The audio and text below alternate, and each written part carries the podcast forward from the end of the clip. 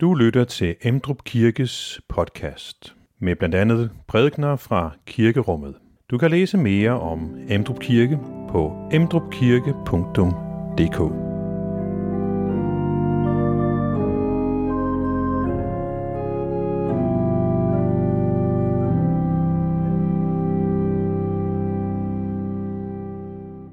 Velkommen til gudstjeneste i dag på årets sidste dag. Jeg ved ikke, hvordan jeres 2023 har været. Jeg ved ikke, om det har været et godt år, om det har været et år fyldt med glæder, eller et år, der har været præget af, af ulykker, eller mindre gode ting. Det ved du bedst selv, hvordan dit år har været. Hvordan ser du så ind i 2024? Hvad forventer du dig? Og så kommer spørgsmålet, hvad er det egentlig, der i dit liv giver dig den nødvendige tryghed? Overskriften i dag, hvad giver dig tryghed? Er det, at du øh, betaler din skat, og at du så forventer, at, øh, at samfundet, ja, de skal nok gribe mig, hvis jeg har problemer? Jeg har tegnet nogle forsikringer, så det er også i orden, og jeg sørger for at have rettidig omhu og så videre. Er det det, der giver dig tryghed? Og spørgsmålet er også, er det nok til at give dig den grundlæggende tryghed? Det arbejder vi videre med, når vi kommer til prædiken. Hvad giver dig tryghed?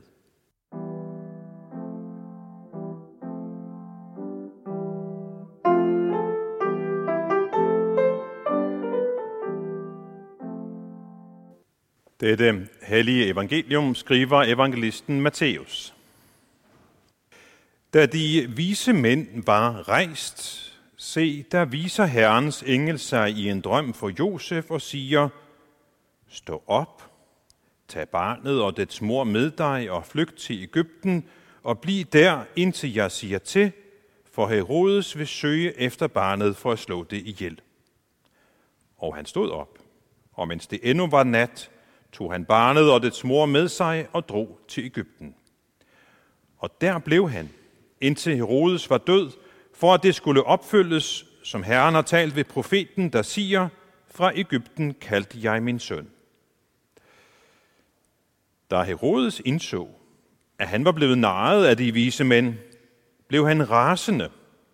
Og i Bethlehem og i hele dens omegn lod han alle drenge på to år og derunder myrde, ud fra den tid, han havde fået opgivet af de vise mænd.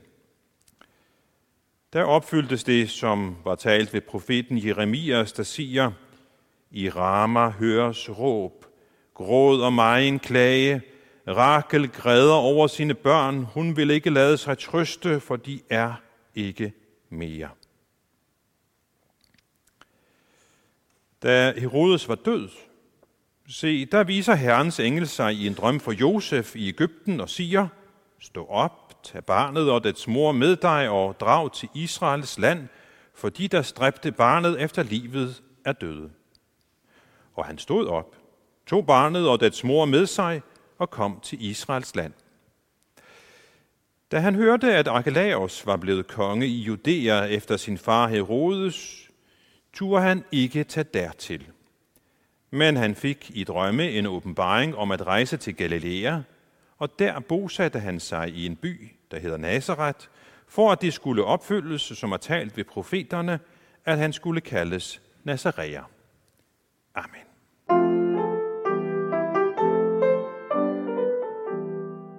I min øh, indledning opfordrede jeg jer til at overveje, hvad giver dig tryghed? Det har jeg selv siddet og tænkt på i øh, løbet af de sidste dage. Og øh, jeg kom ret hurtigt frem til, at det er sådan set et rimeligt stort spørgsmål. Og at øh, det også svaret på spørgsmålet er afhængigt af, den sammenhæng, du tænker på. Lad mig illustrere nogle af de tanker, som jeg selv har haft her de sidste dage. Klokken 03.30 stod jeg op forleden. Det gør jeg ikke normalt. Jeg plejer ikke at stå op midt på natten, men det gjorde jeg natten til torsdag. Og det var fordi, der var 10 drenge hjemme hos os, som skulle afsted til Sverige i to biler. Der er blandt vores næste yngste søn. Og øh, de kom godt afsted. De skulle køre i 12 timer op til et skønt skisportsted i Sverige. Tryghed handler i den forbindelse om, at vi selvfølgelig var bekymrede for, om de nu havde fået sovet nok, så de var vågne nok til at køre i nattens mulm og mørke op gennem Sverige. Tryghed handler også i den forbindelse om, hvad med dækkene på bilen? Har de snekæder med? Og hvad så, hvis det bliver glat? Er de øh, rutinerede nok chauffører til at køre hele den lange vej? Kører de efter forholdene? Jeg kan oplyse, at de er kommet godt frem, og de har det super godt. Så nu handler det om trygheden på pisterne. En af de andre tanker, som dukkede op, da jeg spekulerede på tryghed, det er, at øh, vi i præsteboligen i en årrække har haft alarm. En indbrudsalarm. Og øh, det har givet os en meget større tryghed i forhold til den utryghed, som en, en række indbrud i præsteboligen skabte i familien. En tredje tanke, der dukkede op, da jeg spekulerede på, hvad giver mig tryghed, det er, at vi for cirka et års tid siden skiftede forsikringsselskab. Vi havde været forsikret i et forsikringsselskab i mange år, men var ikke tilfreds med den tryghed og den behandling, vi fik der, og skiftede derfor forsikringsselskab. Og det fik mig også at tænke på, at vi hurtigt kan blive enige om, at vi betaler en hel del penge for tryghed på forskellige måder. Dette gælder både på personligt plan, på familieplan, men også på, på øh, samfundsniveau, kan man sige. Hele vores velfærdsstat, hele vores skattesystem handler i bund og grund om tryghed. Og så tænker jeg også videre over det, at en væsentlig del af vores tryghed handler vel også om vores relationer. Har vi for eksempel familie? Har vi øh, venner eller, eller naboer, som vi, øh, som vi stoler på? Og som vi ved vil være der for os, hvis vi har brug for dem. Det giver en tryghed. Men øh, mangel på samme giver måske en utryghed. Så det her med, hvad er det, der giver os tryghed? Det er altså et ret stort spørgsmål. Der er mange aspekter i det, mange nuancer i det, mange dimensioner. Det handler også om, om, om, om sammenhængen. Og så er der alligevel en nagende tanke. En, en tanke bag os til hovedet, som popper op og siger til mig, jamen, selvom vi er godt forsikret, selvom vi har fået nye vinterdæk på bilen, selvom vi har alarm derhjemme, selvom vi betaler vores skat, selvom vi har gode familierelationer og venner, og selvom vi udviser rettidig omhu, så er det spørgsmålet, om alt det er nok. Er alt det nok til at give os den, den grundlæggende, den langt dybere tryghed, som vi inderst inde higer efter. Man kan måske kalde den for den eksistentielle tryghed. Vores første læsning i dag, det var fra salme 27. Og den salme handler i den grad om tryghed. Måske også en paradoxal tryghed. Vi hører, at han oplever trusler, som omgiver ham. Han taler om ondskab, som nærmer sig, som er ved at, at, at true med at fortære ham. Han nævner endda fjender og modstandere, som ja, endda en hel her, der omringer ham. Men midt i alt dette har han en tryghed.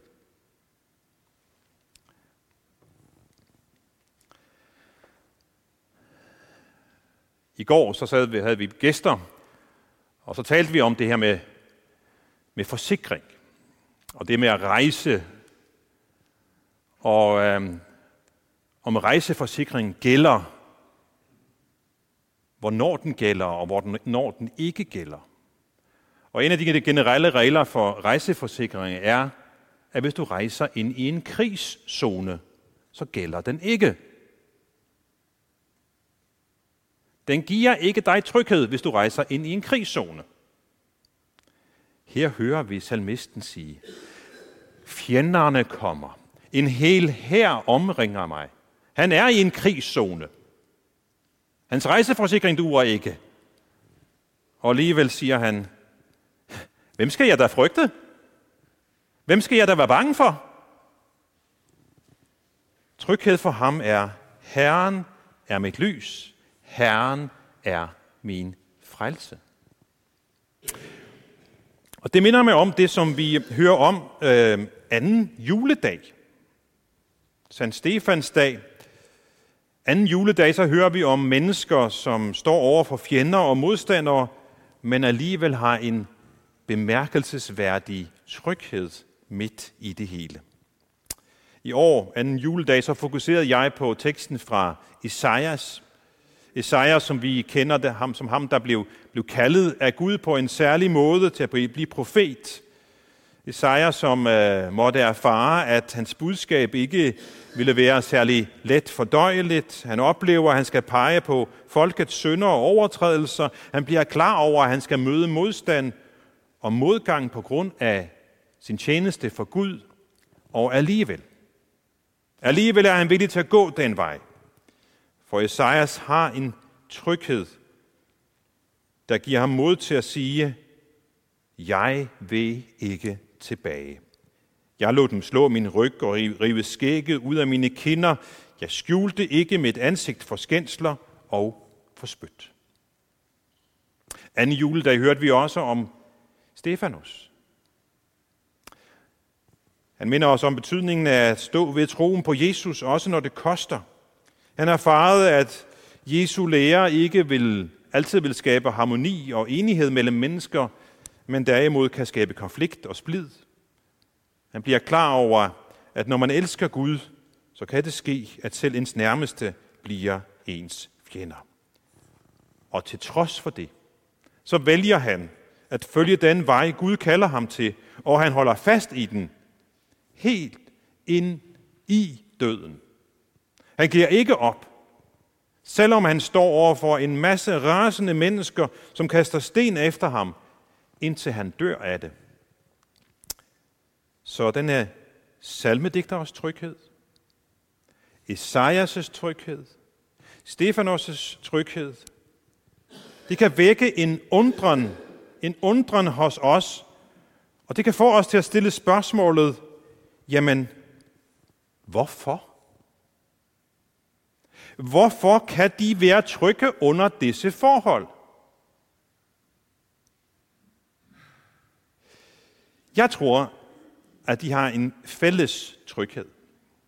Jeg tror, at salmedigteren, Esajas, Stefanos, alle sammen kender den samme tryghed.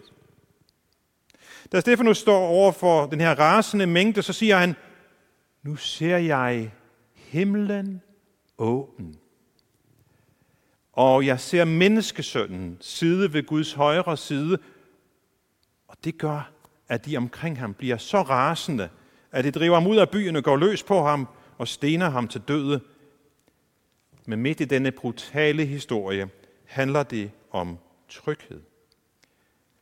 Fordi det handler om troen, der får, kan få os til at sige med den gamle salmedigter, han gemmer mig i sin hytte på ulykkens dag.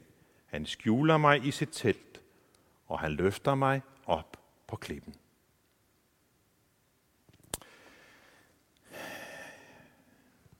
Men nu er der måske nogen af jer, der alligevel vil protestere lidt og sige, jamen, hvordan? Hvordan kan man det? Hvordan kan man være tryg midt i faren? Eller vi kan måske udvide spørgsmålet og stille det lidt større spørgsmål. Hvordan kan man være tryg i en verden, hvor der er så meget ondskab? Så meget ondt, som kan ramme os. Det kan være mange forskellige ting. Det kan måske være en fysisk øh, sygdom, som rammer vores egen krop. Det kan måske være en psykisk lidelse, der får det til at føle, som om at nogen har slukket lyset midt på dagen. Det kan være trusler udefra i form af krig, terror, forurening, vold, kriminalitet osv. Jamen, vi behøver da ikke at gå meget længere end til dagens tekst fra Matthæus, for at høre om ondskaben i verden. Ondskaben i os mennesker. Denne her, den her frygtelige historie om den magtsyge Herodes og hans forfærdelige handlinger. Josef må tage Jesus og, og Maria med til Ægypten, fordi at den vanvittige kong Herodes vil slå alle drengebørn i Bethlehem og i det område, som er om mindre end to år, ihjel, for at forhindre, at han har en konkurrent. Denne brutalitet og denne ondskab stemmer ganske fint overens med det billede, vi har ellers af kong Herodes. Historiebøgerne fortæller os, at øh, da han mistænker sin kone for at have været ham utro, så får han hende henrettet med det samme. Hendes far og svogeren og nogle af hans egne sønner bliver behandlet på samme måde. Og historiebøgerne kan også fortælle os, at øh, han havde lavet en frygtelig plan, lagt en frygtelig plan, kong Herodes. Han vidste godt, at han ikke var elsket, han vidste godt, at når han døde en dag, så ville der næppe være nogen, der ville falde mange tårer over ham. Så han lagde en plan om, at på sin dødsdag skulle der slås mange stormænd ihjel. Derved tænkte han, at han ville sikre sig, at der var nogen, der græd over nogen på hans dødsdag. Planen blev heldigvis aldrig udført, men det giver os et ganske godt indtryk af den her tyran, som vi har med at gøre. Og desværre er historien ikke løbet tør for tyranner i dag. Så vi skal ikke undervurdere det onde magt her på jorden dengang og i dag. Men budskabet til os er, at midt i denne her ondskab findes der et sted, hvor vi kan finde tryghed. Og det sted er i Gud selv. Det er det, som hele julens budskab i bund og grund handler om. Denne tryghed. Det handler om en Gud, som, som træder ind i verden, som tænder et lys så stærkt og på en sådan måde, at mørket ikke kan få bugt med det. Julens budskab handler om den Gud, der ikke vil acceptere, at hans skaberværk er, er blevet fordrejet. Nej, han griber ind, fordi han elsker os og sit skaberværk så meget, at han vil genoprette.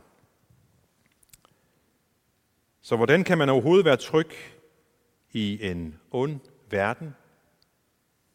Svaret er, at den dybeste tryghed, den kan faktisk kun findes et sted. I Guds frelse er en fortvivlet menneskehed fra mørket, døden og håbløsheden. Og det er det, vi må lære at forstå. Det er det, vi må lære at bygge vores liv på, at den dybeste tryghed, den kan ikke købes. Det kan vi ikke forsikre os til. Det er en gave, som kun Gud kan give os. Når vi stoler på ham, når vi tager imod hans frelse, så kan vi opleve en dyb fred. Så kan vi opleve en dyb tryghed, der består selv under livets udfordringer, selv under livets prøvelser. Den sande tryghed, den finder vi i hans kærlighed, omsorg og frelse, og det er det eneste sted, hvor vi kan finde den virkelige tryghed, som vores sjæl længes efter. Som Augustin siger det, du har skabt os til dig. Og hvor hjerte er uroligt, indtil det finder hvile i dig. Vi kunne godt erstatte ordet hvile med, med tryghed. Altså, Gud, du har skabt os til dig, og vort hjerte er uroligt, indtil det finder tryghed i dig, Gud. Men når vi tilbage til salmen, så beskriver han det også med ordene, at Herren er værn for vort liv. Jeg kommer umiddelbart til at tænke på, på autoværn, og det kan føre mig i retning af, af, af færdselsregler. Autoværn og færdselsregler er ikke for at genere os, for at begrænse vort liv. De er for at beskytte os, og sådan er det også med Guds ord, Guds vejledning, Guds bud. De er hans måde at være værn om vort liv. Derfor gælder det om, at vi ikke er ligeglade med hans bud, fordi så fjerner vi på en måde dette værn om vort liv og er med til at ødelægge det. Salmedigteren lærer os også, at det er langt bedre at gemme os hos Gud, gemme os hos Gud, i stedet for at prøve at gemme os for Gud. Kun et ønsker jeg fra Herren, siger salmedigteren.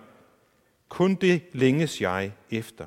At bo i Herrens hus, så længe jeg lever, så jeg kan fryde mig over Herrens herlighed og søge svar fra ham i hans tempel. Jeg indledte med spørgsmålet, hvad giver dig tryghed, og det slutter jeg også med. Vi har søgt svar efter spørgsmålet i dagens tekster, og jeg når frem til, at den ultimative tryghed, den får vi i livet med Gud. Et liv, hvor Gud er med i hele vort liv, også i vores hverdag. En vandring med Gud, hvor det er ham, der guider os. Hans ord og bud bliver værn om vort liv. For livet med Gud er det eneste, der kan give os den, den sande tryghed. Han er vort lys. Han er vores frelse. Og det er ham, vi kan stole på og takke for alle gode ting i vort liv. Og han er også den, som vi kan søge til, når sorg og smerte truer med at overvælde os. Og når vi gør det, så tror jeg, at vi kan mærke, hvordan han tager os i sin favn med en faderlig kærlighed. Og han minder os om, at han gjorde alt for vor frelses skyld, da han sendte sin søn i døden for vores skyld. Han gemmer mig i sin hytte på ulykkens dag. Han skjuler mig i sit telt og løfter mig op på klippen. Salmisten siger, at det er det, Gud gør. Selv på de værste dage kan han gemme os i sin hytte. Det betyder ikke, at vi vil undgå det onde, men at vi ved, at vi ikke er forladt eller overladt til os selv. Gud er med os hver eneste dag, også når alt virker håbløst.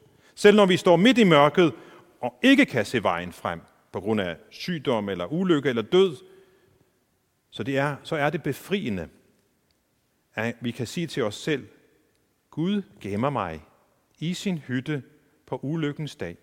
Han skjuler mig i sit telt og løfter mig op på klippen.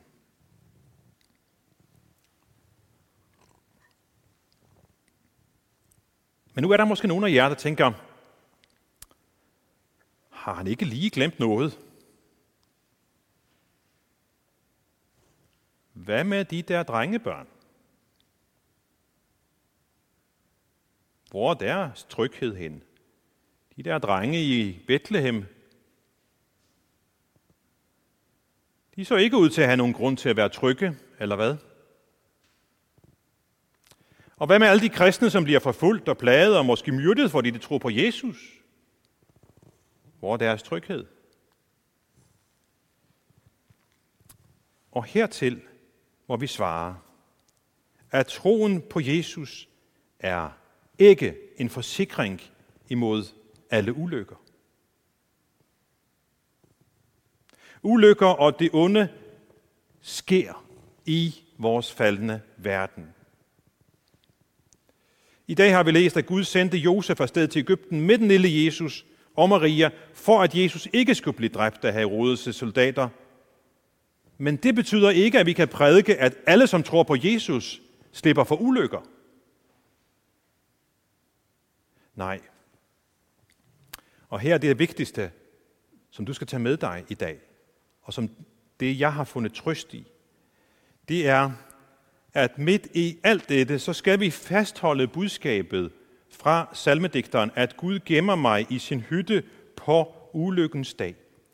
Og det betyder, og det er noget af det bedste, jeg tager med mig i dag, at også den dag, når det er mig, der rammes af ulykken, også den dag, når Guds evige arme helt ned til mig. Jeg er ikke alene i det. Trygheden er ikke, at vi slipper for al ulykke. Trygheden øh, handler også om, at også den dag, når det er dig, der bliver ramt af ulykken, når det er dig, der bliver ramt af sygdom, eller noget andet, også den dag når Guds evige arme helt ned til dig. Og det giver mig, det har givet mig tryghed i 2023, og i samme tryghed går jeg frimodigt om lidt ind i 2024. Jeg håber, at dette også giver dig tryghed, også i 2024. Lad os nu rejse os og med apostlene tilønske hver andre, hvor Herres Jesu Kristi nåde, Guds kærlighed og Helligåndens fællesskab være med os alle. Amen. Find flere podcast og læs mere på emdrupkirke.dk